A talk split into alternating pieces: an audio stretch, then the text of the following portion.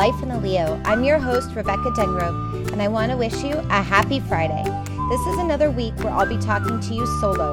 We have some new interviews getting lined up, but haven't been able to get anything scheduled recently. But stay tuned for those. I think they'll be really fun and you'll enjoy them. This week, I wanted to talk about something that can be a heavy topic failure. A couple of things have happened this week that got me thinking this would be a good topic to discuss. First, on a personal note, I did some volunteer work and was part of a calling hub for something I feel very passionate about. I'm not going to discuss what I was calling about, but more the experience and what it felt like to be one of the people trying to solicit something over the phone. Let me just say, it was not fun, but I'm glad I could help an organization I feel strongly about. So many people hung up on me or didn't even want to hear what I was calling about. Talk about serious rejection. The other thing that happened motivating this week's topic are the videos that have gone viral on Instagram called Gymnastics Fail Challenge. I'm sure you've seen some of those and they can be really funny. If you haven't, basically someone posts a video or series of videos of gymnastics bloopers or failures that have happened in either practice or competition. They typically say who nominated them to the challenge and then go on to nominate three new people to the challenge. So, needless to say, it's gone viral and they've been really fun to watch. Some of these videos have been hilarious. Unfortunately, I think everyone has been okay, which is also what makes it funny. The other thing that I think is happening and why this has gone viral is because it shows us at a vulnerable moment. The athletes sharing these experiences are putting themselves out there and highlighting that they aren't perfect, and there is something very human about that. So, failure. What, why, and how do we deal with it?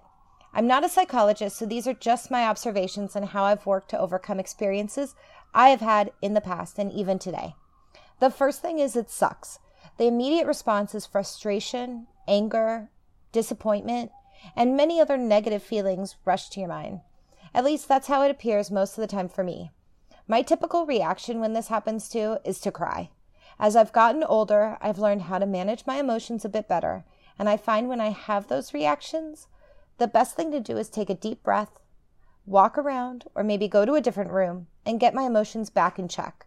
I know that's not always possible, but maybe you can close your eyes to help reset your mind and be able to approach what's going on with a fresh attitude. I think being able to reset your attitude after a failure is key. This is what some of the best athletes do during competition.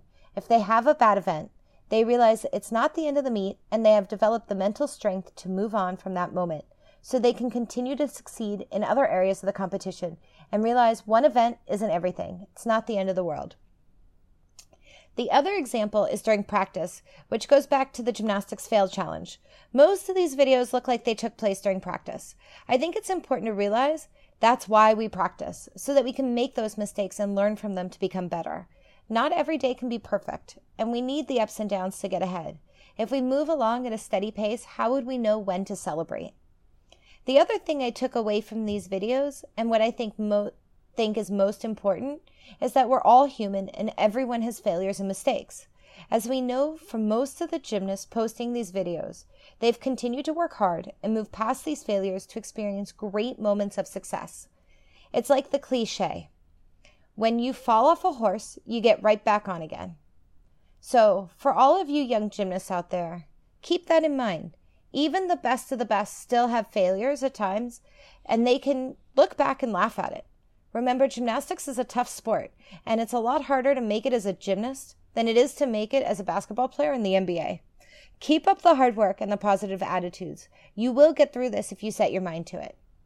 Like I said, it was a little quick episode here today. I just wanted to reflect on those things going on that influenced me, and I, I really hope you enjoyed it. Let me know your thoughts and any comments or feedback you might have. We have a blog that goes up on leotard.com, or you can email me, Rebecca, R E B E C C A, at leotard.com. If you have suggestions or ideas for people you would like to like me to interview in future episodes, please let me know. Or if you want to be interviewed, let me know that too. That would be awesome. We love hearing from you. Finally, if you have any of your best gymnastics moments from the week that you want to share with us, we'd love to bring that feature back and share some of the best moments of the week. Thanks for listening and hope you all have a great weekend. Good luck to everyone competing at JO Nationals. Hope you have fun, stick your landings, and don't forget to point your toes.